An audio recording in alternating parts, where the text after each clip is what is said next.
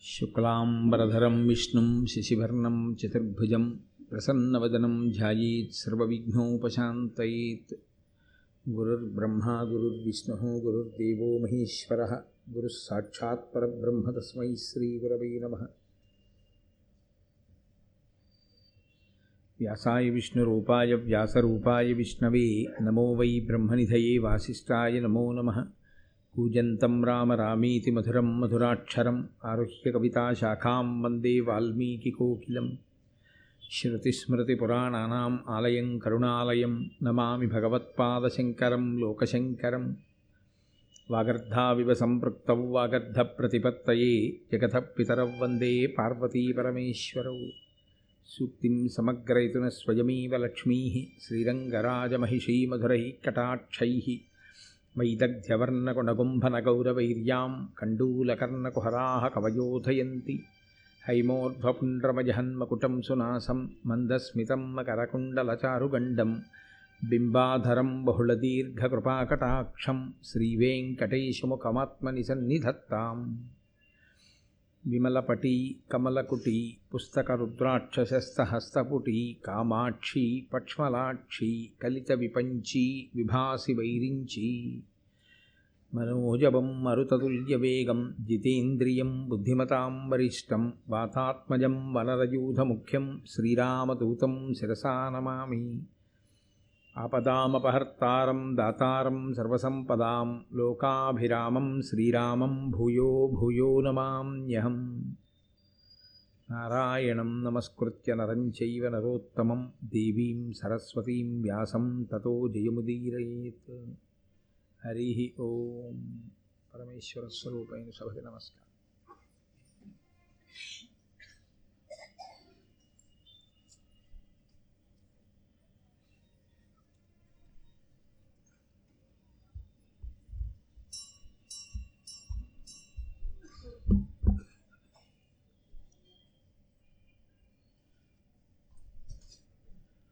పరమేశ్వరుడు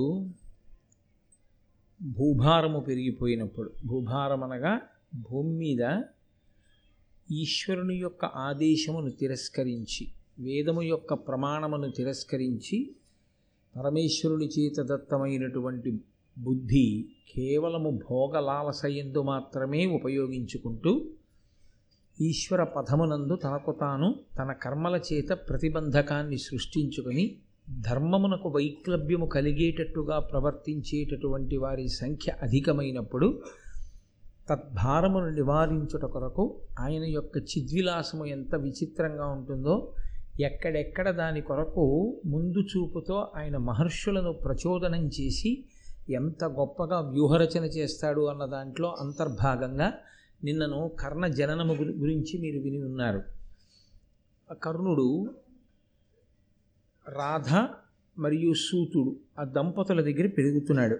ఆయనకి వసుశయనుడు అని వాళ్ళు కుమారుడికి పేరుంచుకున్నారు. ఆ పేరుతో ఆ పిల్లవాడు అక్కడ పెరుగుతున్నాడు. పాండురాజు గారు అక్కడి నుంచి దిగ్విజయ యాత్ర చేసి భార్యలైనటువంటి కుంతి మాద్రి ఇద్దరితో కలిసి చాలా సంతోషంగా జీవితాన్ని గడుపుతూ ఆయన వేటాడడం కోసమని హిమాలయ పర్వత ప్రాంతములకు చేరుకున్నాడు.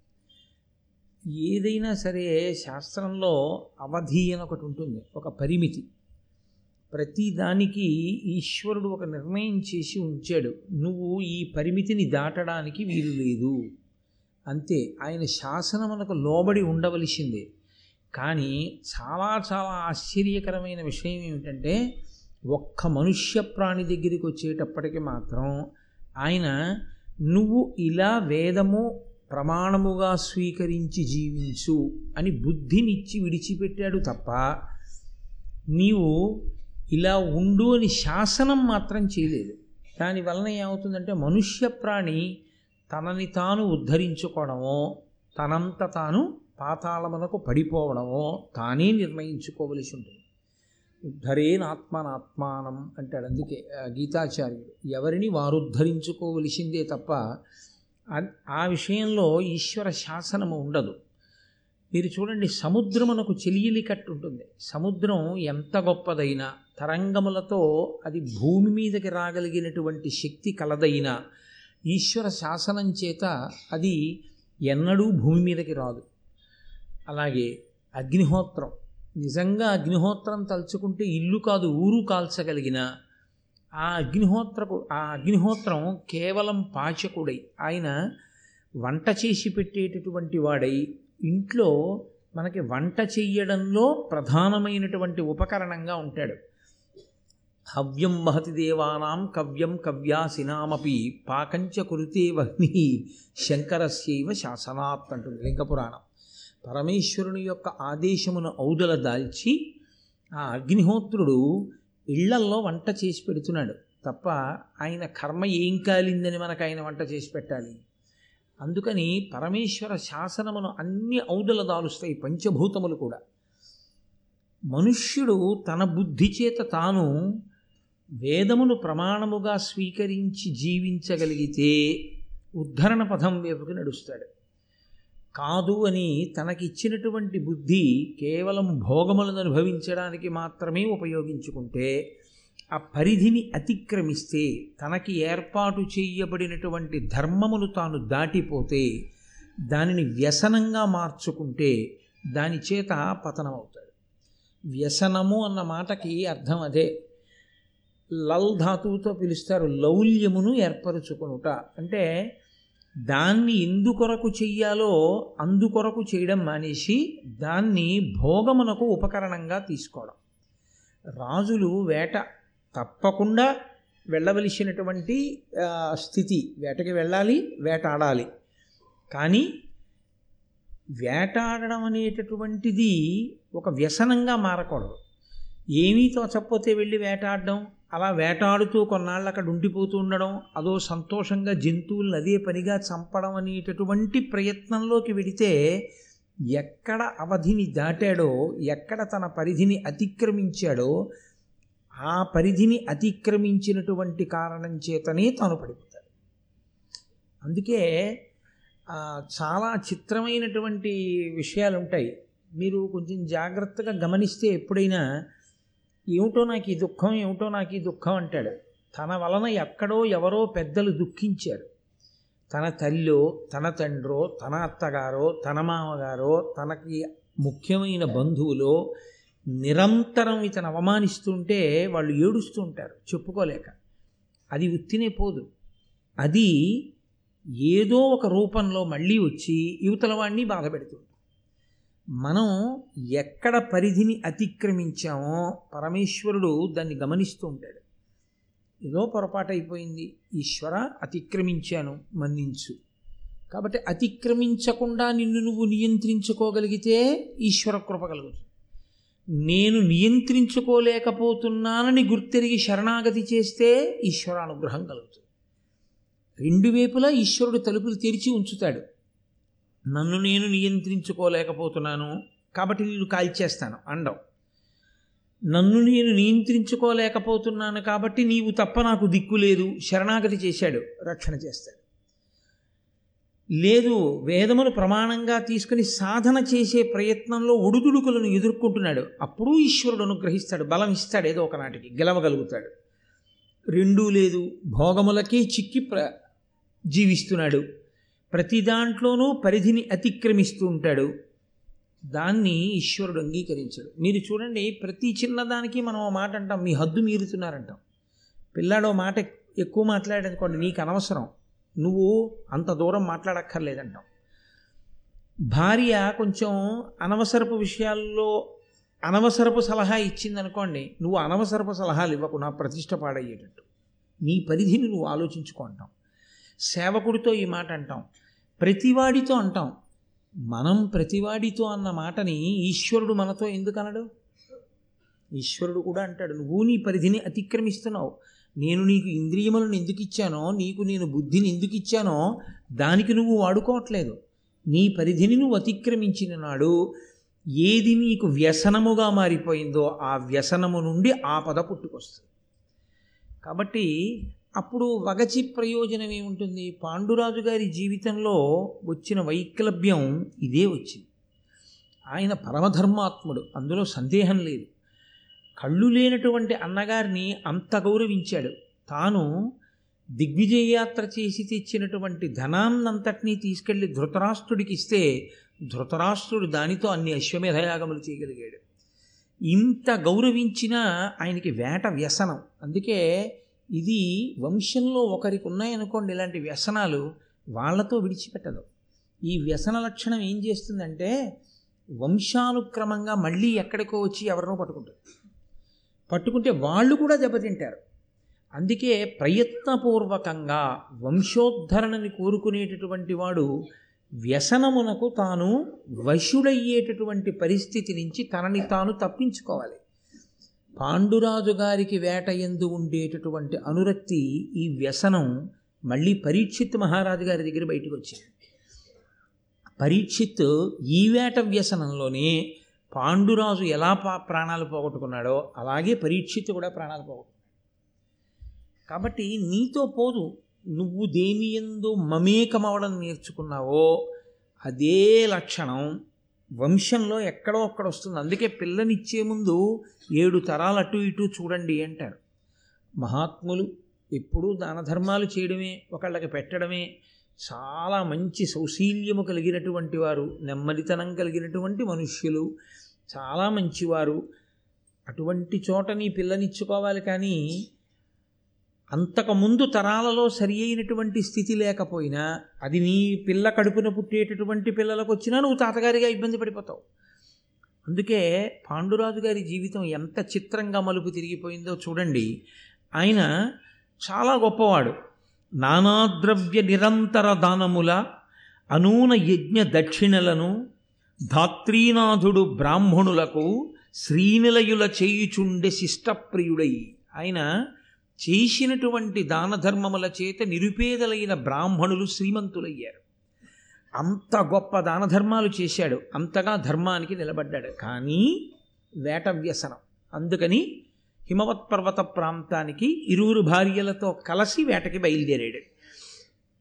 వాసవ సన్నిభుండు హిమవన్నగ దక్షిణ పార్శ్వభూములన్ శ్రీసతి బోని కుంతియును చెల్వగుమాద్రియు తోడరాగా బాణాసన బాణభాసిత మహాభుజుడై విహరించుచుండే ఇచ్ఛా సదృశంబుగా గజావశాద్వయ మధ్య గజేంద్ర లీలతోన్ రెండు ఆడ ఏనుగుల మధ్యలో వెళ్ళేటటువంటి ఒక మగ ఏనుగు మదపుటేనుగు ఎలా వెడుతుందో అలా కుంతి మాద్రి ఇరుప్రక్కల ఉండగా తాను దేవేంద్ర వైభవంతో సాక్షాత్ లక్ష్మిని పోలినటువంటి కుంతి ప్రకాశించేటటువంటి మాద్రి ఇద్దరు ఇరువైపులా కలిసి రాగా ఆయన బాణ పరంపరను గురి చూసి కొట్టగలిగినటువంటి లక్ష్యశుద్ధి కలిగినటువంటి వాడై గొప్ప దీర్ఘమైన బాహువులతో పరాక్రమంతో హిమవత్ పర్వత ప్రాంతమునకు వేట కొరకు బయలుదేరి వెళ్ళాడు.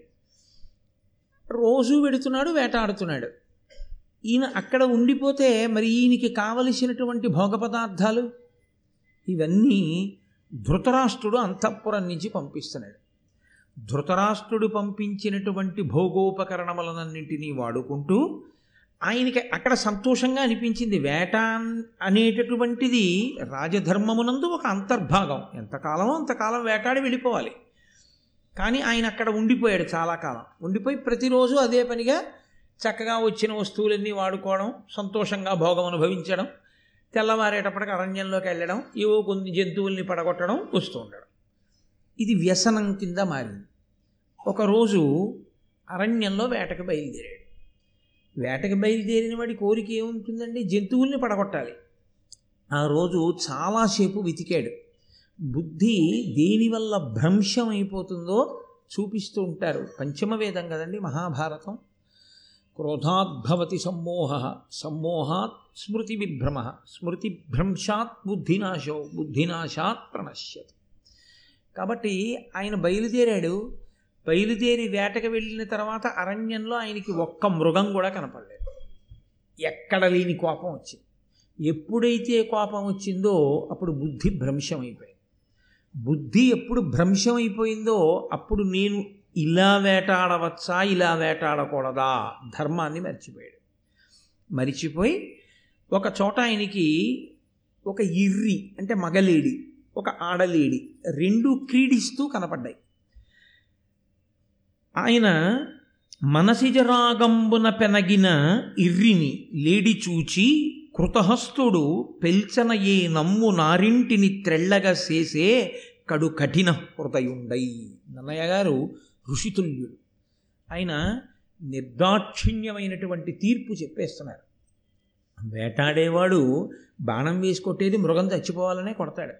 ఇన్నాళ్ళు ఆ పాండురాజు వేటాడితే కఠిన హృదయుడు అననటువంటి వారు వేదవేదాంగములు చదువుకున్నాడని కితాబిచ్చినటువంటి వారు అటువంటి వ్యాసుడన్న మాటని ఆంధ్రీకరిస్తున్నారు నన్నయ్య గారు. కఠిన హృదయుడై అంటే చెయ్యకూడని పనిని చేస్తున్నాడు. ధర్మమును అతిక్రమించాడు. ఇందువలన అంటే మనసిజ రాగంబున పెనగిన ఇర్రిని లేడిని చూచి ఒక ఆడలేడి మగలేడి రెండూ కూడా మన్మథతాపమునకు గురి అయినవై. సమస్త జీవకోటి ఎందు అది అంతర్భాగం ప్రత్యుత్పత్తి ఎందు. మన్మథరాగము కలిగినటువంటివై ఒకదానితో ఒకటి క్రీడిస్తున్నాయి. ఆ క్రీడిస్తున్నటువంటి వాటిని చూసి వాటి మీద ఏకకాలంలో ఐదు బాణములను ప్రయోగించాడు. ఐదు బాణములను ఒకేసారి ప్రయోగించిన కారణం చేత మగలేడి ఆడలేడి వెంటనే కింద పడిపోయి కింద పడిపోగానే వాటిలోంచి స్వశరీరములతో ఎవరు కామరూపులయ్యేటువంటి లేడి రూపాన్ని ధరించారో ఆ ముని మునిపత్ని ఇద్దరు ఆ లేడి శరీరాన్ని విడిచి పైకొచ్చారు. వాళ్ళు ఒక ముని మునిపత్ని వాళ్ళకి వాళ్ళు చేసినటువంటి తపస్సు యొక్క గొప్పతనం చేత కామరూపం అలవాటు పడింది. వాళ్ళకి ఆ శక్తి ఉంది వాళ్ళకి ఆ శక్తి ఉంది కాబట్టి వాళ్ళు మనుష్య శరీరంతో కాదు మన ఇద్దరం మగలేడి ఆడలేడిగా క్రీడిద్దాం అరణ్యంలో అనుకున్నారు. అనుకుని వాళ్ళు లేడీ రూపాల్ని ధరించి క్రీడిస్తున్నారు. ఎక్కడైనా ధర్మం ఏమిటంటే అలా మన్మథ క్రీడ ఎందు ఉన్నటువంటి జంతువులను బాణం వేసి రాజు కొట్టకూడదు. అది మినహాయింపు. ఎంత వేటాడుతున్నా వాటిని విడిచిపెట్టేసేయాలి. కానీ ఈయన ఐదు బాణములతో ఆ మృగాల్ని కొట్టాడు. కొడితే ఆడలేడి రూపంలో ఉన్నటువంటి మునిపత్ని వెంటనే శరీరాన్ని విడిచిపెట్టేసి ముని మాత్రం ఇంకా కొస ప్రాణంతో మిగిలి ఉన్నాడు. ఆయన ప్రాణం పోతోందని బాధపడలేదు. ప్రాణం పోయేటట్టుగా పాండురాజు కొట్టాడని కోప్పడలేదు. ఇది చాలా చిత్రంగా ఉంటుంది. వాళ్ళకి ఎప్పుడూ ధర్మమే. ఆయన వెంటనే శాపవాక్కు విడిచిపెట్టేయచ్చు. ఎందుచేత అంటే ఆయనకు ఆ తపశ్శక్తి ఉంది. కానీ కోపంతో శాపవాక్కు విడిచిపెట్టేశాడో అవతలవాడు కానీ ధర్మమునందు నిలబడినవాడై ఉన్నాడో తనని కట్టి కుడిపేస్తుంది. ఈ జన్మకేం లేకపోవచ్చు. కానీ ఆఖరి క్షణంలో చేసినటువంటి పాపమైన ఉత్తర జన్మల్లో పాడి చేసేస్తుంది. దానికి ఇంత తపస్సు ఎందుకు చేసినట్టు? కాబట్టి ఆ కొస ప్రాణంతో కూడా ఆయన ధర్మాన్ని ప్రశ్న వేశాడు. నీ ఎందు ధర్మం ఉన్నదా ఇది న్యాయం. నువ్వు ఎందుకు వేసావు బాణం అని అడిగాడు. ఇప్పుడు సమర్థించుకోగలిగితే పాండురాజు. కొస ప్రాణంతో విన్నాడండి.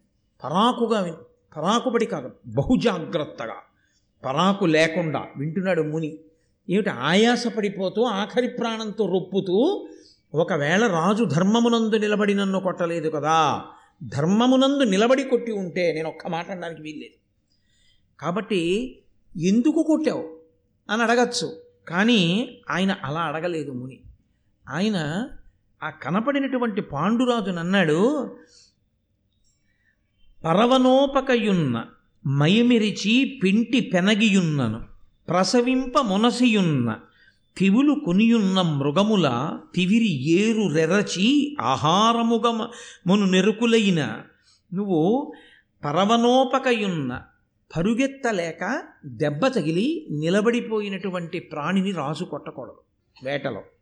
రెండు. మైమెరచి పెంటి పెనగియున్న. ఆడజీవితో మగజీవి జంతువైనా సరే మన్మథ క్రీడ సలుపుతున్నటువంటి వేళలో బాణం వేసి చంపకూడదు.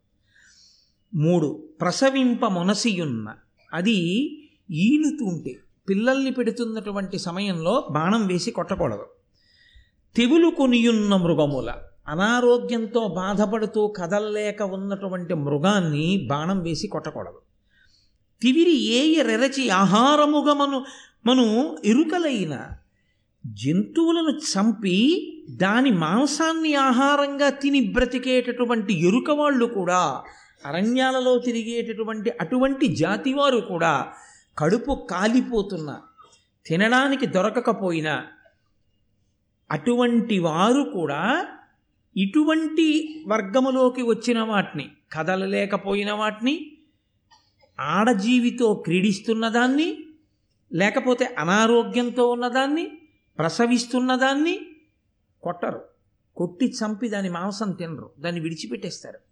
అటువంటిది నీకు మాంసం తిని బతకవలసిన అవసరం లేదుగా? నువ్వు రాజువి కదా. నువ్వు వేట కదా వచ్చావు. వేటకి వచ్చిన వాడివి మన్మథ క్రీడ సలుపుతున్నటువంటి జి- లేళ్ళ రూపంలో ఉన్నటువంటి మాయురువురి మీద ఐదు బాణములు దేని కొరకు వేశావు? ధర్మము నువ్వు తప్పలేదా? అని అడిగారు. ఇక్కడ కథ పెద్ద మలుపు తిరిగిపోయింది. వెంటనే పాండురాజు ధర్మం తెలిసున్నవాడు కాబట్టి నిజమే నాది పొరపాటు. నన్ను క్షమించండి అని గుర్రం దిగి నేల మీద పడుంటే కథ ఎలా ఉండుండేది.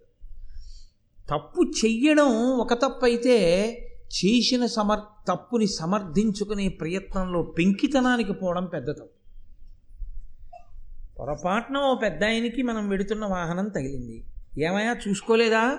అన్నాడు ఆయన మీరు చూసుకోకూడదా? అనకూడదు. నిజమే. మీరు పెద్దవారు. గబుక్కుని మీకు కనపడకపోయి ఉండొచ్చు. నేను చూడవలసింది. నేను చూడలేక సరిగా చూడలేదు. క్షమించండి పొరపాటు జరిగింది. మీకు ఏమైనా ఇబ్బంది కలిగిందా? దెబ్బ తగిలిందా? అయ్యా మన్నించండి. ఈసారి నుంచి కొంచెం జాగ్రత్తగా ఉంటాను. నేను ఒకసారి ఒక విషయం చూసి ఆశ్చర్యపోయిన. పెద్ద ఆయన్ని కొట్టేశాడు ఒకతను. ఆయన కింద పడిపోయాడు. కింద పడిపోయి లేచి ఆయనకి రక్తం కారుతుంటే ఆయన పంచే పాపం చింపేదో కట్టుకట్టారు. ఆయన అన్నాడు ఆ పిల్లాడిని పిలిచి వాడిని కొట్టబోతున్నారు. కొట్టబోతుంటే పిలిచి అన్నాడు ఆయన ఒరే నాయన నాకు వయసు అయిపోయిందిరా డెబ్భై ఏళ్ళు వచ్చేసాయి. నాకు కాళ్ళే విరిగిపోయినా నా ప్రాణమే పోయినా పర్వాలేదురా నా కర్తవ్యాలన్నీ అయిపోయాయి. నువ్వు ఇలా అలవాటు చేసుకుని ఇంత వేగంగా వెళ్ళడం అలవాటు చేసుకుని ఎక్కడైనా పడిపోతే వృద్ధిలోకి రావలసిన వాడివి. నీకు ఆపద వచ్చి ఏ కాళ్ళలో చేతిలో విరిగితే ప్రమాదం కదా నాయన. అంత వేగంగా వెళ్ళకు తప్పు కదా అన్నాడు ఆయన. కొట్టకండి తప్పు మంచి మాట చెప్పడానికి పెద్దవాళ్ళు ఉన్నాను నేను నిజంగా తెల్లబోయే నా పెద్దరికానికి.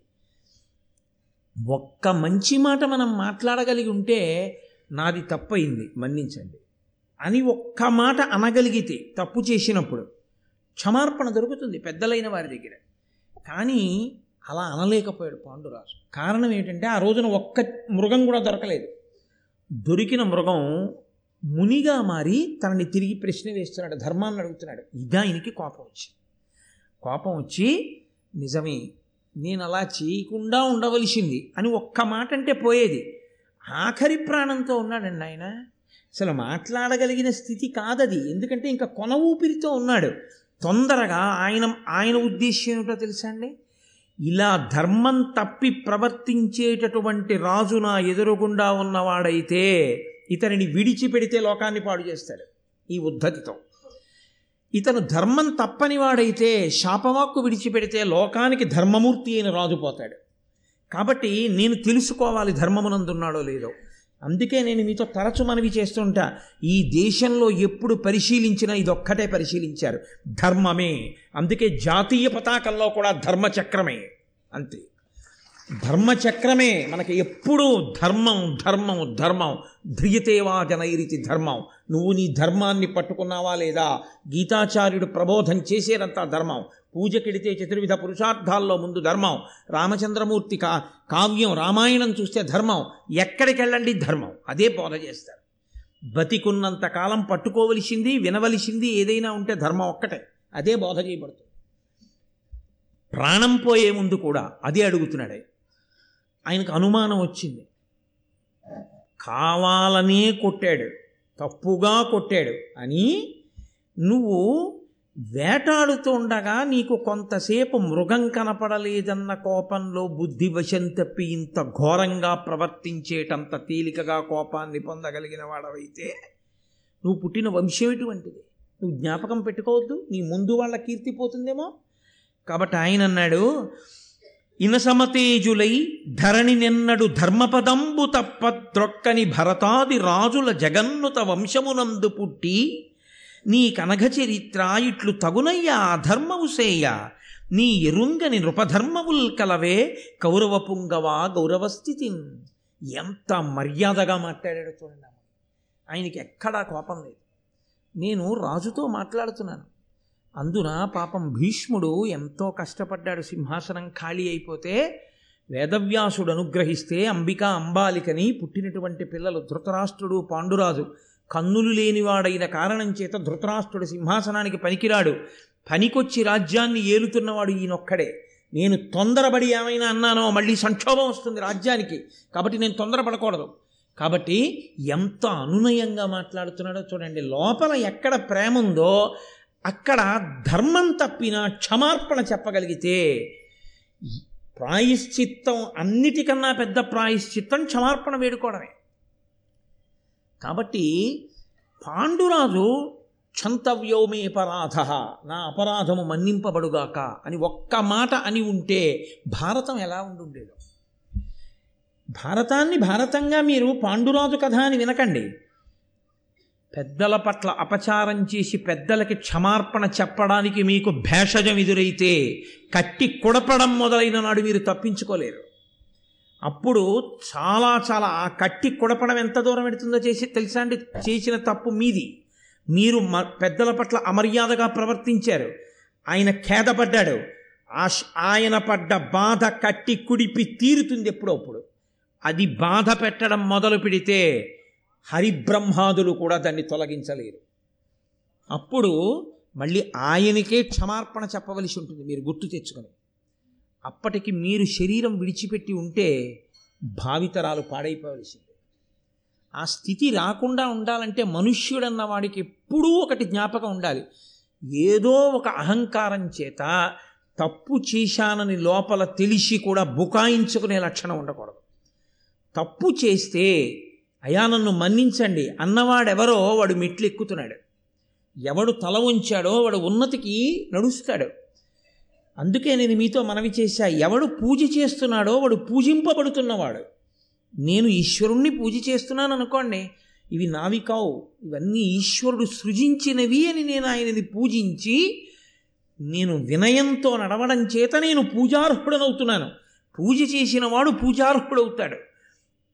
తప్ప అసలు వినయం లేనివాడు కొన ఊపిరితో ఉన్నటువంటి ముని ధర్మమును ప్రశ్న వేస్తే ఇటువంటి వంశంలో పుట్టావు?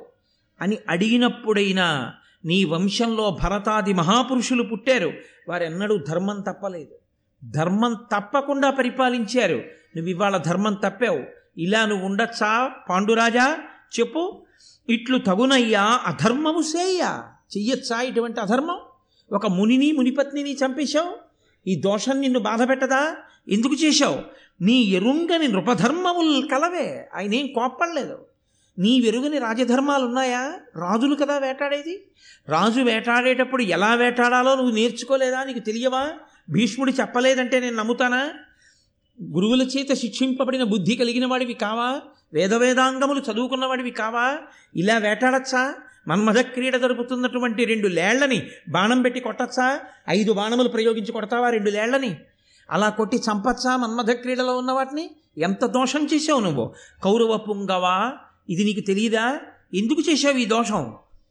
అంటే నేను మీతో మనవి చేశానే.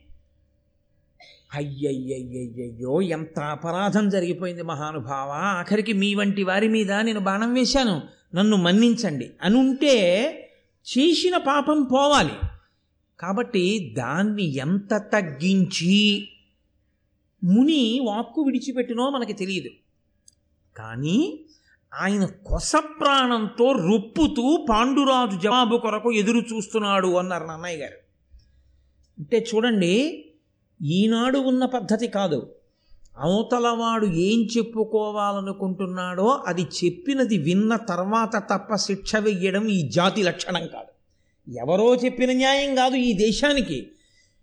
ఎవడైనా ఒకడు అపరాధం చేశాడు అని మీకు అనిపిస్తే వాడు అపరాధం చేసినవాడు కాడు. వాడు అపరాధము చేసినవాడిని నిరూపింపబడాలి. Everyone is good unless the contrary is proved అన్న ప్రవర్బ్ ఇవాళ ఇంగ్లీష్ వాళ్ళు చెప్పారేమో. అది మన ధర్మశాస్త్రాలు ఎప్పుడో మాట్లాడాయి. ఇంత కట్టెదుట తనని కొట్టి ఆఖరి ఊపిరితో రొప్పుతున్న చెప్పుకునే అవకాశం ఇచ్చాడు పాండవరాజుకి. ఎందుకు చేశావు ఇదని అడిగాడు. ఇంకొకలా చెప్పి ఉంటే ఏమవునో పాండురాజు. పాండురాజు ధర్మము తెలిసి బుకాయించాడనే అనవలసి ఉంటుంది ఇక్కడ. ఆయన అడిగిన ఐదు కోణాల్లో ఎందులోకి వస్తుందో ఆయన చెప్పలేదు. చెప్పకుండా అన్నాడు పగరగని సైతురేనియు మృగకులంబుగని సహింపరు రాజులు. మునసివాని గ్రత్సరగ సంపుదురు నమ్మకిచ్చి చంప జనదు మాయాబలంబున జనదు చంప. పగవాడు శత్రురాజు ఎదురుగుండా కనపడినా చంపకుండా విడిచిపెట్టేస్తారేమో రాజులు. జంతువు కనపడితే మాత్రం చంపకుండా విడిచిపెట్టరు. మోసగించి చంపకూడదు లేకపోతే నమ్మించి చంపకూడదు.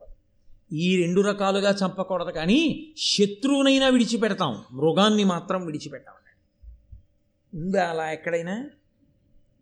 అలా ఎక్కడా లేదు. అలా అయితే అసలు అరణ్యంలో జంతువు అన్నది ఉండకుండా వేటాడమని చెప్పాలి. అలా లేదుగా? ఖచ్చితంగా బుకాయింపేది. తను చేసిన తప్పుని తాను సమర్థించుకునే ప్రయత్నమే. ఈ రెండు రకాలుగా చంపకూడదు కానీ ఇంకెలాగైనా చంపేయచ్చు మన్మథ క్రీడలో ఉన్న వాటిని కూడా చంపేయచ్చన్నది సత్యమైతే. తను తప్పు చేసి కూడా శపించినటువంటి ముని పాడైపోయాడని వ్యాసుడు చెప్పి ఉంటారు అలా చెప్పలేదుగా వ్యాసుల వారు? పాడైపోయింది పాండురాజు ఒకటే. కాబట్టి అక్కర్లేని బుకాయింపుకి పాండురాజు వెళ్ళాడు. వెళ్ళి నమ్మించి చంపకూడదు మోసగించి చంపకూడదు శత్రువు కనపడినా మేము విడిచిపెట్టాలనుకుంటే విడిచిపెడతాం. మృగాన్ని మాత్రం విడిచిపెట్టాం. మృగంగా కనపడ్డం నీ కర్మ. అలా ఎందుకు కనపడ్డావు? మునిగా కనపడితే నమస్కరించేవాడిని. కాబట్టి చంపేయడంలో తప్పు లేదు. నిన్ను చంపేశానన్నాడు. ఆయన వెంటనే ఆఖరి శ్వాస విడిచిపెట్టేస్తున్నాడు. విడిచిపెట్టేస్తూ అన్నాడు ఖచ్చితంగా దోషం. బాణాలు వేసి చంపడం ఒక దోషం అయితే ధర్మాన్ని విడిచిపెట్టేసిందే కాకుండా అధర్మాన్ని ధర్మంగా చూపించి వాదించే ప్రయత్నం చేయడం ఇంతకన్నా పెద్ద తప్పు. శంకరాచార్యుల వారు అవతార పరిసమాప్తి చేసేస్తున్నారు. చేసేస్తుంటే శిష్యులందరూ వెళ్ళి అన్నారు మీరు ఇచ్చినటువంటి వాంగ్మయం మహాసముద్రం. ఎవరు చదవగలరు?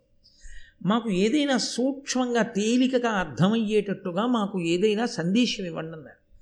ఆయన శరీరాన్ని విడిచిపెట్టేస్తూ చెప్పిన మాటలు వేదో నిత్యమధీయతాం తదుదితం కర్మస్వనుష్ఠీయతాం. వేదమును నిత్యము చదువుకోండి వేదమే ప్రమాణము వేదం ఏం చెప్పిందో అదే ప్రమాణం. తదుదితం కర్మస్వనుష్ఠీయతాం. వేదం ఎలా చెప్పిందో మీరు చేసే పనులు అలాగే చెయ్యండి. మీకు ఉన్నటువంటి జ్ఞానం ఏదిందో మీకు పరమేశ్వరుడిచ్చిన వాక్కు ఏదిందో దాన్ని ఎప్పుడు వేద ప్రమాణమును సమర్థించడానికే ఉపయోగించండి. దుస్తర్కాస్తు విరమ్యతాం. వేదము చెప్పిన ధర్మము ధర్మము కాదని వాదించడానికి మీ వాగ్బలమును ఉపయోగించవద్దు. పాడైపోతారు. కాబట్టి దుస్తర్కాస్తు విరమ్యతాం.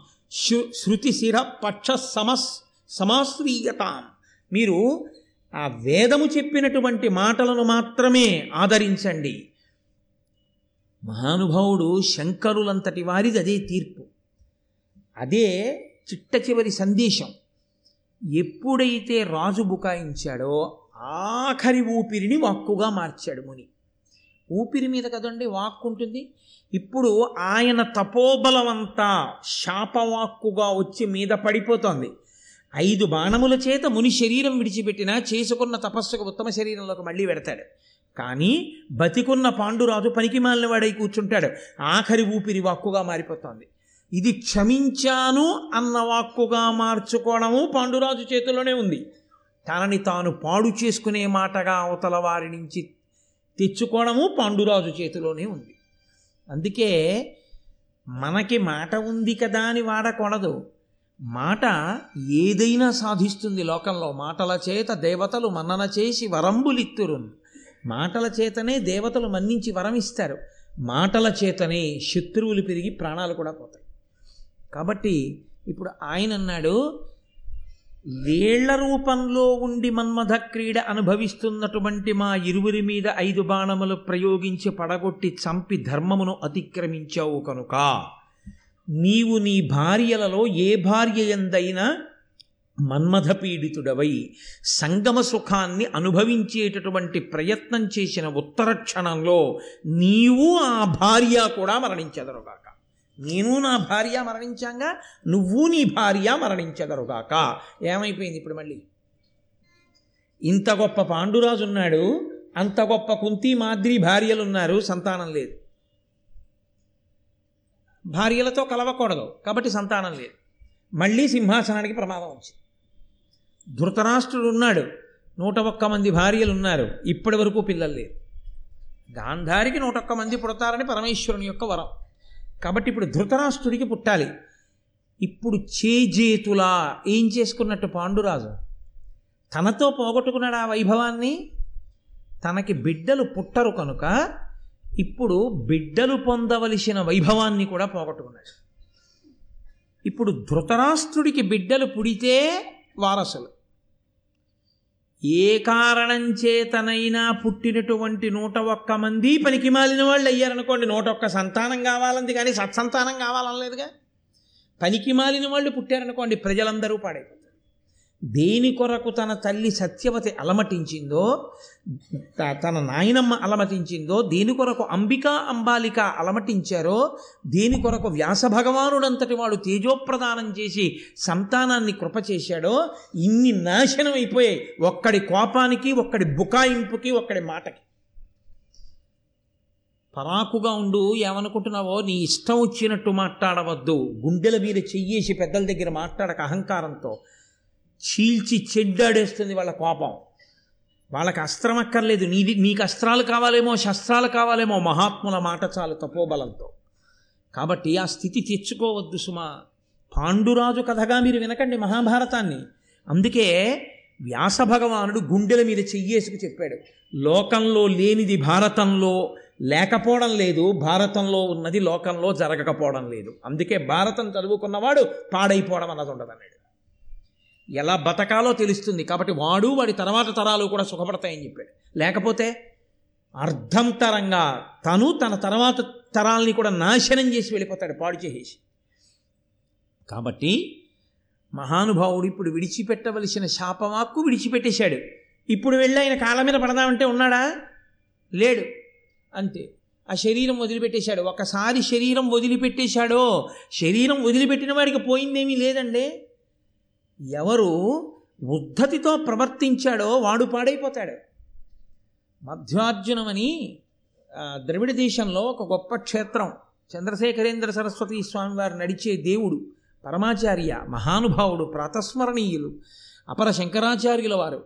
అటువంటి వారికి అత్యంత ప్రీతిపాత్రమైన క్షేత్రం అది. అక్కడి నుంచి ఒక ఐశ్వర్యవంతుడు ఒక రోజున ప్రసాదం పట్టుకొచ్చి ఆయన చేతిలో పెట్టి మధ్యార్జునంలో చా ఏదో నూట ఇరవై ఒక్క పర్యాయములో నమకచమక నమక చమక పారాయణం చేసి అభిషేకం చేశాం ప్రసాదం తెచ్చాను అన్నాడు. ఆయన ప్రసాదం తీసుకోలేదు.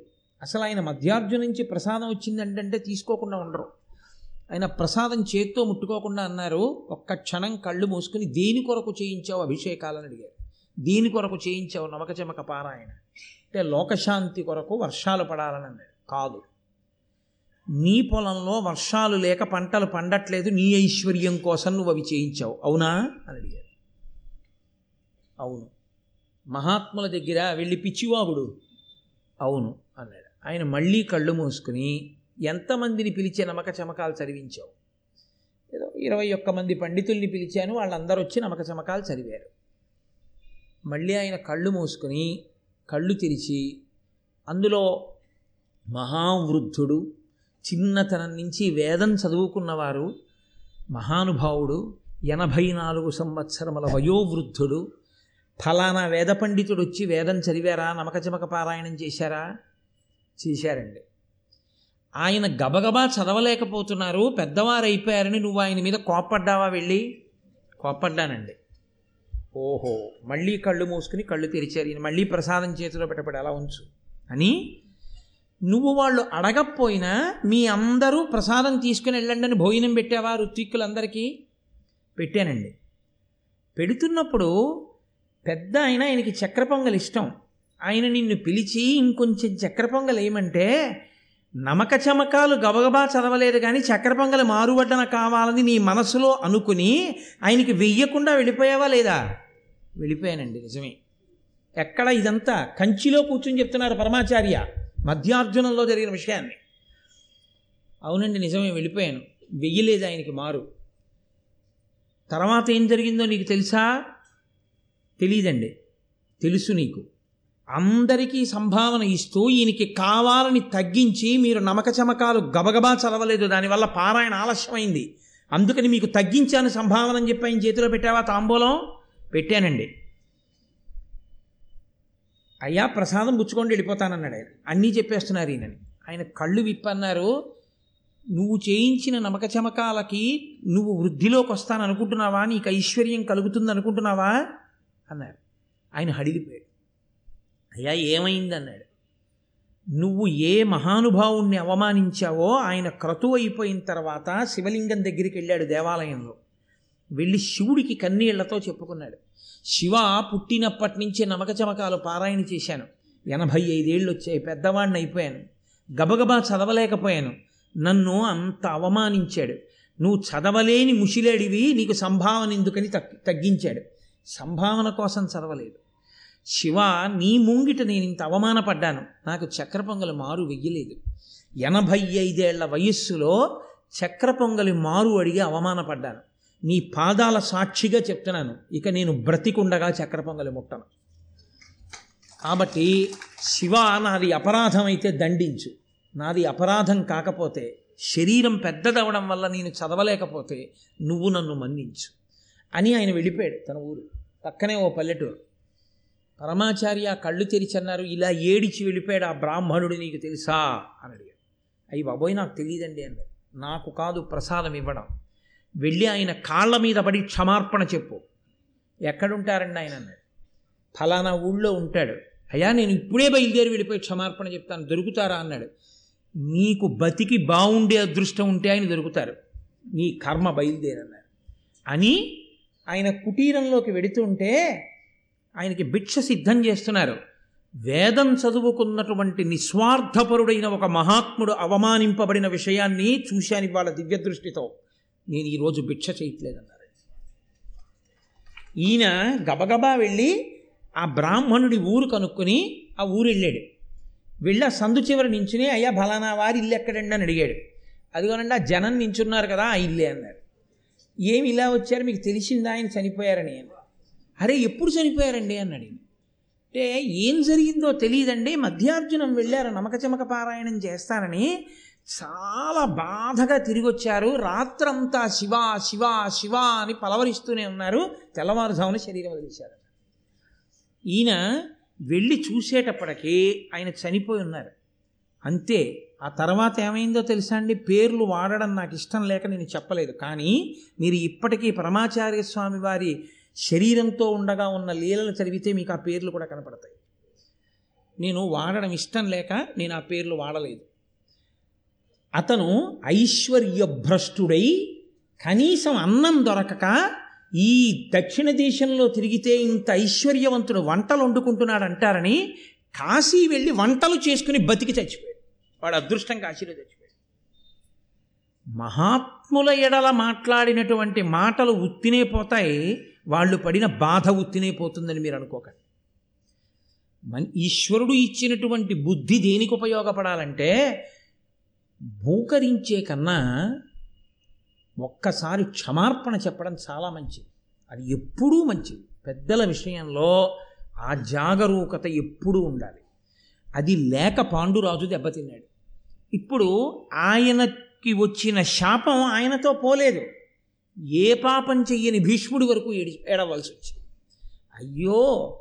ఈ పాండురాజు కొడుకులు రాజ్యానికి రావలసిన వాళ్ళు ఇప్పుడు ఈ పాండురాజు భార్యా సమాగమానికి పనికిరాని వాడయ్యారు. ఇంతటి అందగత్తెలు కోరి కోరి వివాహం చేసుకున్నాడు. కడుపు పండనే లేదు. ఏ ఏ స్త్రీ అయినా భార్య అయినందుకు సంతోషించేది అమ్మాని పిలిపించుకున్ననాడు. అసలు అమ్మాని పిలిపించుకునే అదృష్టం లేకుండా పోయింది. కుంతికి మాద్రికి వాళ్ళెంత ఏడుస్తారు? ఎందుకు ఈ వేట? ఎందుకు వచ్చి కూర్చున్నావు? ఎందుకు వచ్చి మునితో ఆ మాటలు మాట్లాడడం ఆఖరి ఊపిరితో ఉన్నవాడితో? ఇప్పుడు నీ శాపం బాగానే ఉంది. మా బతుకులు? అమ్మ అనిపించుకోకుండా పోయాయి వంశం లేకుండా పోయింది. తల కొరివి పెట్టేవాళ్ళు లేరు. ఎంత తప్పు పని చేశావా అని ఇంతమంది నింద చేసే రోజు వచ్చిందా? ఏమని వెళ్ళి పరిపాలన చేస్తాడు? వెనక్కి తిరిగి పెడితే అందరూ మునిశాపానికి గురైన వాడు అంటారు కాబట్టి ఇప్పుడు అన్నాడు ఇంద్రియార్థంబులది ఇంద్రియ వ్యాపారముడిగించి క్రియలెల్ల విడిచి పుణ్యపాప బంధముల ఓపి బంధింపంగబడక మనోవృత్తి నుడిచి నాకు ఇది ప్రియంబు అప్రియంబిది నింద ఇది మహాస్తుతి ఇది అనక సంతత నితాంత సంతోషయుతుడనై వంతయు భయమును శీతాప శీతాతపంబును వాతగతియు ఎరుగకి విధమున మరచి శరీరంబు మరణ జీవితముల కురు విషాద తోష వృత్తులుడిగి భీషణాటవి నుండి చేసేదను తపంబు భాసురముగా ఒక్కసారి క్షమించండి అననందుకు ఏ నిర్ణయానికి వచ్చాడో చూడండి. మీరు నా పక్కన ఉండి ఉపయోగం ఏముంది కుంతి మాదిరి? ఇలా కష్టాలు పడ్డమే కదా. ఇక నుంచి నేను ఇది ఎండ ఇది చల్లతనం ఇది వాన ఇది వేడి. నన్ను పొగిడారు నన్ను నిందించారు. నా ఒంటి మీద దుమ్ము పడింది నేను బట్ట కట్టుకున్నాను. ఈ భావనలు ఏవీ లేకుండా నేను ఒక చెట్టుకి ఒకరోజు ఒక చెట్టుకి కాసిన ఒక పండు మాత్రమే తింటూ శరీరము ధూళి ధూసర భూరితమైపోగా ఘోరమైన తపస్సు చేస్తూ శరీరాన్ని విడిచిపెట్టేస్తాను. ఎందుకని అంటే ఇంకా నేను క్షాత్రతేజంతో మళ్ళీ తిరిగి వచ్చి నేను చేసేదేమీ లేదు. మీరు నా పక్కన ఉంటే నా మనసు కలుక్కుమంటుంటుంది. నేను చేసిన పాపానికి మీరు బాధపడ్డారు చూసారా ఎలా కట్టి కుడిపిందో? వారిని అంటి ఉన్న వారిని కూడా కొట్టేస్తుంది దెబ్బ. అందుకని మీరిద్దరూ హస్తినాపురానికి వెళ్ళిపోండి. వెళ్ళిపోయి అక్కడ సంతోషంగా మీరున్నన్నాళ్ళు జీవితం గడపండి. నేను ఇక్కడ ఘోర తపస్సు చేసి శరీరం వదిలిపెట్టేస్తాను. అంటే వాళ్ళన్నారు కష్టం వచ్చినప్పుడు భర్త కాడా? సుఖం ఇవ్వగలిగిన నాళ్ళు భర్త. నిన్ను విడిచిపెట్టి మేము వెళ్ళిపోమా? నువ్వు లేని చోటు మాకు సంతోషంగా ఉంటుందా? ప్రభు మేము వెళ్ళాం హస్తినాపురానికి. మేము ఇక్కడే ఉంటాం. ఉండి నిన్ను సేవిస్తూ ఉంటాం నిన్ను సేవించడం మాకు వ్రతం. ఈశ్వరుడి గురించి తప్పించడం నీకు వ్రతం. ముగ్గురము ఇదే వ్రతంలో ఉన్నాం. ఎవరి శరీరాలు పడిపోతే వాళ్ళ శరీరాలు పడిపోతాయి. కాబట్టి ఇప్పుడు అందరూ తపస్సు చేసుకుంటూ ఉండిపోవడానికి నిశ్చయం చేసుకున్నారు. ఇప్పుడు ఇంకెందుకు ఆ శిబిరంలో కిరీటాలు నగలు హారాలు ఇవన్నీ ఎవరి కోసం? ఇంకా మునివృత్తి పట్టిన వాడికి నారచీర కట్టుకోవలసిన వాడికి పట్టుబట్టలు ఎందుకండి? కాబట్టి అమూల్యమణి భూషణంబులు గజాశ్వ బృందములున్ సమృద్ధ ధన ధాన్య రాసులు ప్రశస్త గో వర్గమున్ క్రమంబునను భూసురేషులకు అగణ్య పుణ్యార్థి అయి అమర్త్య నిభుడిచ్చే పాండు విభుడు అత్యు అత్యుదార స్థితిని తన దగ్గర ఉన్నటువంటి గుర్రాలు ఏనుగులు ధనము ధాన్యము ఐశ్వర్యము రత్నాలు వజ్రాలు మెడలో వేసుకునేటటువంటి ఆభరణాలు మణిభూషణాలు అన్నిటినీ కూడా బ్రాహ్మణుల్ని పిలిచి దానం చేసేశాడు. తాను ఏమీ లేనివాడైపోయాడు ఎందువల్ల ఒక్క మాట ఎక్కడికి వెళ్ళిందో చూడండి. తన భార్యలు నారచీరలు కట్టుకున్నారు. కట్టుకుని ఇప్పుడు తపోవృత్తిలో ఘోరమైనటువంటి తపస్సు చేస్తూ ఉండిపోయాడు. ఉండిపోయిన తర్వాత ఒకానొక రోజున ఆయన అలా దాటుతూ శతశృంగ పర్వత శిఖరం దగ్గరికి చేరుకున్నాడు. అక్కడ ఒక అమావాస్య తిథి వచ్చింది. ఆ అమావాస్య తిథి నాడు పితృదేవతలు బ్రహ్మర్షులు మొదలైనటువంటి వారు బ్రహ్మలోకానికి నడిచి వెళ్ళిపోతున్నారు. వాళ్ళ తపశ్శక్తి అటువంటిది కాబట్టి వాళ్ళు వెళ్ళిపోగలరు వాళ్ళు వెళ్ళిపోతున్నారు. వాళ్ళు వెళ్ళిపోతుంటే పాండురాజు గారు కూడా నేను వస్తానని ఇద్దరు భార్యలతో కలిసి నడుస్తున్నాడు. నడుస్తుంటే ఆ బ్రహ్మర్షులు వెనక్కి తిరిగి చూసన్నారు వాళ్ళిద్దరూ సుకుమారులు రాచకాంతలు. నువ్వు వాళ్ళని ఇంత నడిపిస్తున్నావు ఎదర నడిచేటటువంటి భూమి సమతలంగా ఉండదు మిట్టపెల్లాలుగా ఉంటుంది వాళ్ళు నడవలేరు. కాబట్టి అమావాస్య తిథి నాడు పరమేష్టి మహానుభావుడు చతుర్ముఖ బ్రహ్మగారి దర్శనం చేసి సేవించడానికి పితృదేవతలందరము బ్రహ్మర్షులము ఆయన లోకానికి వెళ్ళి దర్శనానికి వెళుతున్నాం. కాబట్టి నువ్వు రాలేవు మాతోటి. కాబట్టి నువ్వు ఇక్కడ ఉండిపో. అంటే ఆయన అన్నాడు ఆగి బహుశా నన్ను ఈ కారణానికి ఆగిపోమ్మన్నారేమో అని ఆయన అన్నాడు సంతానమును పొందనటువంటి వాడు ఎవరుంటాడో అటువంటి వాడికి స్వర్గద్వారం చూసేటటువంటి అవకాశము లేదు అంటారు. పున్నామ నరకము అని ఒక నరకం ఉంటుంది. ఆ నరకాన్ని పుత్రుడు కొడుకుంటే మాత్రమే దాటగలరు అని. పుత్ అనే నరకాన్ని దాటిస్తాడు కాబట్టే పుత్రుడు. అందుకే నేను శాస్త్రవాక్కు చెప్తున్నాను నేను ఎవరిని చిన్నబుచ్చడం నా ఉద్దేశ్యం కాదు. ఎవరి మనసు బాధపడేటట్టు మాట్లాడడం నా మనసు యొక్క లక్ష్యము అంతకన్నా కాదు. కేవలం ఇక్కడ కూర్చున్నప్పుడు శాస్త్రమును నేను చెప్పవలసి ఉంటుంది కాబట్టి చెప్తున్నాను అంతే. కాబట్టి పుత్రుడు ఉండాలి. ఆ పుత్రు అందుకే ఎన్ని రకాలుగా పుత్రుల్ని పొందవచ్చో కూడా మహాభారతం చెప్తుంది. కనీసంలో కనీసం అభిమాన పుత్రుడైనా ఉండాలని చెప్పి. కాబట్టి నేను పుత్రులు లేనివాణ్ణి సంతానమే లేదు. కాబట్టి నాకు స్వర్గద్వారం చూసి అధికారం లేదు అంటారు. నిజమేనా మహానుభావ అని అడిగాడు. అంటే వాళ్ళు అన్నారు నీకు పుత్రులు లేరని ఎవరు చెప్పారని అడిగారు ఆయన అన్నాడు అదేమిటి నాకు ఎలా ఉంటారు పుత్రులు? నాకు భార్యా సంగమము నిషిద్ధము. నేను మరణిస్తానని ముని శాపం ఇచ్చాడు నాకు. కాబట్టి ఇప్పుడు నేను ఎలా సంతానాన్ని పొందుతాను? అంటే వాళ్ళు అన్నారు మహానుభావుడైనటువంటి ధర్మస్వరూపుని వలన వాయుదేవుని వలన ఆ తరువాత ఇంద్రుని వలన అశ్వనీ దేవతల వలన నీకు ఐదుగురు కుమారుడు తేజోవంతులు కలుగుతారు. నువ్వు ఉన్నత లోకములను పొందుతావు. కాబట్టి నువ్వు దాని గురించి విచా విచారించవద్దు. నీకు సంతానం కలుగుతుంది. కానీ నీవు మాత్రము మాతో రావద్దు. కానీ నువ్వు అన్నావే వాక్కొకటే. పుత్రులు లేకపోతే ఆ ప్రమాదం వస్తుందా అని అడిగావే? అది యథార్థమే. ఒక గృహస్థు అంత జ్ఞానమును పొంది అటువంటి స్థితిని పొందితే అది వేరు మాట. ఓ శంకరాచార్యుల వారి స్థితో లేకపోతే ఒక భగవాన్ రమణుల స్థితో లేకపోతే ఒక పరమాచార్య స్వామి వారి స్థితో పొందిన వాడికి ఆ సూత్రము వర్తించదేమో కానీ సామాన్యమైన గృహస్థుకు మాత్రం ఆ సూత్రము వర్తిస్తుంది. అపుత్రస్య గతిర్నాస్తి. కాబట్టి నాయన నీకు కొడుకు ఉండడం మంచిదే. కానీ ఉంటారు నువ్వు ఎందుకు బెంగ పెట్టుకుంటావు? అని వాళ్ళు వెళ్ళిపోయారు. ఆయన తిరిగి వచ్చేసాడు తిరిగి వచ్చేసి భార్యలిద్దరినీ కూర్చోబెట్టుకొని కుంతితో ప్రధానంగా మహారాజ్ఞి కనుక పెద్ద భార్య కనుక ఆవిడితో మాట్లాడుతూ ఒక మాట అన్నాడు ఎప్పుడు మాట్లాడినా వాళ్ళు ధర్మం గురించే మాట్లాడతారు. ఈ శరీ శరీరం అనబడేటటువంటి సాధనమును ఈశ్వరుడు ఇచ్చాడు. ఇదొకసారి పడిపోతే తరించడానికి మళ్ళీ తప్పలేదు.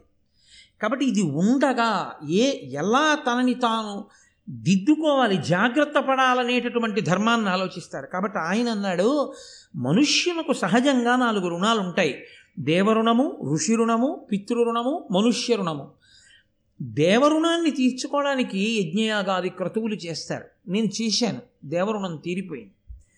ఋషి రుణం నైష్ఠిక బ్రహ్మచర్యము చేత శాస్త్రములను అధ్యయనం చేయడం చేత వేదాధ్యయనము చేత తీరిపోతుంది. నేను చదువుకున్నాను. వేద వేదాంగములు చదివాను. నాకు ఋషి రుణం తీరిపోయింది. సాటి మనుష్యుల పట్ల దయాళువై ప్రవర్తించడం చేత మనుష్య రుణం తీరిపోతుంది. నేను అలా ప్రవర్తించాను. నాకు మనుష్య రుణం తీరిపోయింది. ఈ శరీరం పడిపోయిన తరువాత కూడా ఒక రుణం తీర్చుకోలేదని నా ఖాతాలో వేసి రుణం తీర్చకుండా వచ్చావు కాబట్టి ఈ జీవుడు ఉన్నత లోకాల్ని చూడడానికి వీల్లేదని ఆపేస్తారు. అదిగో అటువంటి పితృరుణం ఉండిపోయింది. తండ్రి గారు నన్ను కన్నందుకు నేను ఒక కొడుకుని కనాలి కానీ వంశాభివృద్ధిని చూపించాలి. కొడుకు పుట్టకపోతే అంటే వెయ్యి మార్గాలు శాస్త్రం చూపించింది ఆ మార్గంలో కొడుకుని పొందాలి. కాబట్టి దత్తత తీసుకోవాలి అభిమానపుత్రుడు ఉండాలి. నో చెప్పాడు పాండురాజు గారు. ఆ ఆ పుత్రుల యొక్క లక్షణాలన్నీ చెప్పి కొడుకు ఉండాలి. కాబట్టి అలా లేకపోతే ధర్మమునందు నేను ఉన్నత లోకాలు పొందలేను. పడిపోతాను నాశనం అయిపోతాను. కాబట్టి కుంతి నేను నిన్ను ప్రార్థన చేస్తున్నాను. నువ్వు నన్ను అనుగ్రహించు. అనుగ్రహించి మేము ఎలా వ్యాస భగవానుని యొక్క అనుగ్రహంతో అంబికా అంబాలిక ఎందు ధృతరాష్ట్రుడు నేను విదురుడు పుట్టామో అలా నియోగ విధానము వలన భర్త అనుమతిస్తే దోషం లేదు కాబట్టి విధవ అయినప్పుడు దోషం లేదు నిస్సంతువుగా భర్త సంతానము కొరకు అంగీకరించినప్పుడు దోషం లేదు కాబట్టి నువ్వు అటువంటి బ్రహ్మజ్ఞాని వలన సంతానమును పొందు అని ఆవిడంది ఇంత గొప్ప వంశాన్ని మెట్టాం పాండురాజు భార్యలు అనిపించుకున్నాం. మనసులో కూడా ఎన్నడూ పరపురుషుణ్ణి స్మరించలేదు. ఎంత ఆపద వచ్చిందయా ఇవాళ మనకి. తెలిసి తెలిసి నేను అలా సంతానాన్ని పొందడానికి నా మనసు అంగీకరించలేకపోతోంది. కాబట్టి మీరు ఎన్ని చెప్పినా అని ఆవిడ శ్వేతకేతోపాఖ్యానాన్ని ఉటంకిస్తూ ఆవిడంది నాకు ఈ మార్గమునందు అనురక్తి కలగట్లేదు అంది. అంటే ఆయన రెండు చేతులెత్తి నమస్కరించాడు.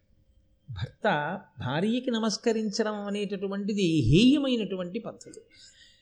అలా దశరథ మహారాజు గారు రామాయణంలో ఎన్నో మార్లు నమస్కరించాడు. కైకాని మనసు మార్చుకోని. ఆవిడ శిరస్సు తన్నింది. ఆయన అసలు ఆవిడ విననేలేదు ఆయన మాట. ఎన్ని మాటలు మూర్చబోయినా ఆవిడేం వినలేదు. శిరస్సు తన్నింది అన్నమాట అసలు ఆయన కోరికని మన్నించకుండా పోయింది. అంత ఉద్ధతితో ప్రవర్తించింది. ఆఖరికి చని చనిపోయి చనిపోయాడు అనుకోండి పాపం మహానుభావుడు. ఈయన కూడా ఏం చేశాడంటే ఆ కుంతి దగ్గర అలయక ధర్మశాస్త్రములయందు పురాణములందు చెప్ప ఉత్పలదళ నేత్ర విందుమ అపత్యము మేలని కావునన్ యశోనిలయుల పుత్రులంబడయు నీ కొనరించద సంగతాంగుళీదళ విల- విలసన్మదీయ కరతామర సద్వయోజతాంజలిన్ ధర్మశాస్త్రములు ఏం చెప్పాయో పురాణములు ఏం చెప్పాయో అది నేను నిన్ను అడిగాను ధర్మ సంతానం కావాలని అడిగాను. ఈ విషయంలో ఇంకా వాదన చెయ్యకుండా నువ్వు నా మాట అంగీకరించవలసినది తామర మొగ్గల వంటి నా రెండు చేతులను కలిపి నీకు నమస్కరిస్తున్నాను అన్నాడు. అంటే కుంతికి కూడా సంతానవతి కావాలి అని కోరుకుంది. అది లేకుండా ఏ స్త్రీ ఉంటుందండి? అసలు అలా ఉండడం అనేటటువంటిది అయ్య బాబోయ్ అసలు నోటి మాటతో దానికి వ్యాఖ్యానం లేదు. అలా ఉంటుందన్న ఊహే లేదు అసలు శాస్త్రంలో. కాబట్టి ఆమెకి మాత్రం పరిస్థితి కలిసి రాలేదు తప్ప ఆమెకి తల్లి కావాలని ఎందుకు ఉండదు? ఆవిడంది మీరు నన్ను ఇంతగా ప్రార్థన చేశారు బిడ్డల్ని పొందాలని. కాబట్టి నేను మీతో ఒక విషయం ప్రస్తావన చేస్తాను ఇది మీరు కుంతి జీవితంలో వస్తున్న వైక్లభ్యాన్ని గమనించాలి. ఆవిడ మహాతల్లి చిన్నతనంలో పెద్దవాళ్ళు చేయవలసిన పని చేసింది. దుర్వాసో మహర్షిని సేవించింది. పెద్దవాళ్ళు భయపడతారు ఆయనకి సేవ చేయడానికి ఏ శాపం ఇస్తాడో. కన్యపిల్లకి వరం ఇచ్చాడు. నువ్వు కోరుకున్న సంతానం లభిస్తుంది. ఎవరిని పిలిస్తే మంత్రంతో వాళ్ళు వచ్చి సంతానం ఇస్తారు. అప్పుడు మనం ఏమన్నాం? ఇది కన్యపిల్లకి ఆవరం ఏమిటండి అన్నాం. నేను మీతో అన్నాను పరదేవత ఎప్పుడు ఎందుకు ఏ కదలిక కదుపుతుందో మనకి తెలియదు. పరదేవత చాలా దూరం ఆలోచించి చేయిస్తూ ఉంటుంది అన్నాడు. పరదేవత ఆనాడు కుంతికి వరాన్ని కటాక్షించింది కాబట్టి తేజోవంతులైన కుమారులు పాండురాజుకి ఇప్పుడు జన్మించారు. అది లేకుంటే కర్ణుడు పుట్టడం ఒకటే కాదు పాండురాజు సంతానం లేనివాడైపోయి ఆవిడంది నాకు దుర్వాసో మహర్షి ఇచ్చినటువంటి వరం ఉంది. కాబట్టి ఆ వరం కారణం చేత నేను ఎవరిని స్మరిస్తే వారు వచ్చి వరదానం చేస్తారు నాకు బిడ్డల్ని. కాబట్టి నేను దేవతల్ని ప్రార్థన చేస్తాను. ఆ దేవతలు వచ్చి నాకు వరదానంగా ఇస్తారు పిల్లల్ని. కాబట్టి నీ అనుమతితో దేవతల వలన వరప్రసాదముగా పొందుతాను సంతానాన్ని. అప్పుడు నువ్వు తండ్రి అయ్యావుగా ఇంకెందుకు బాధ? కాబట్టి నువ్వు చెప్పినటువంటి రీతి అక్కర్లేదు. నాకున్నటువంటి మంత్రశక్తి చేత దేవతల్ని పిలుస్తాను. నువ్వు అంగీకరించాలి. భర్త అంగీకారం దానికి ఉండాలి. నేను అలా నా మంత్రశక్తితో దేవతలను పిలిచి దేవతల యొక్క అనుగ్రహంతో సంతానాన్ని పొందనా? నాకు అలా కర్ణుడు పుట్టాడని మాత్రం ఆవిడ చెప్పలేదు. అంటే కన్యాగర్భము ఎంత ప్రమాదకరమో అన్నీ చెప్పగలదు కానీ ఏది చెప్పలేదో చెప్పి భారతం తల కొట్టుకుని ఆ తప్పు జరగకూడదని వేనోళ్ళ చెప్పి ఆ కర్ణుడు దుర్యోధనుడి పక్కన చేరడం వల్ల లక్షల మంది తెగటారిపోయారు కురుక్షేత్రంలో. ఒక్క కన్యాపుత్రుడు ఇంత ప్రమాదాన్ని తెచ్చాడని చెప్పిన జాతికి వారసులు పనికి మాలిన వ్యాలంటైన్స్ డే ఇక్కడ చేయడం ఎంత ఘోరాపరాధమో ఆలోచింపబడాలి.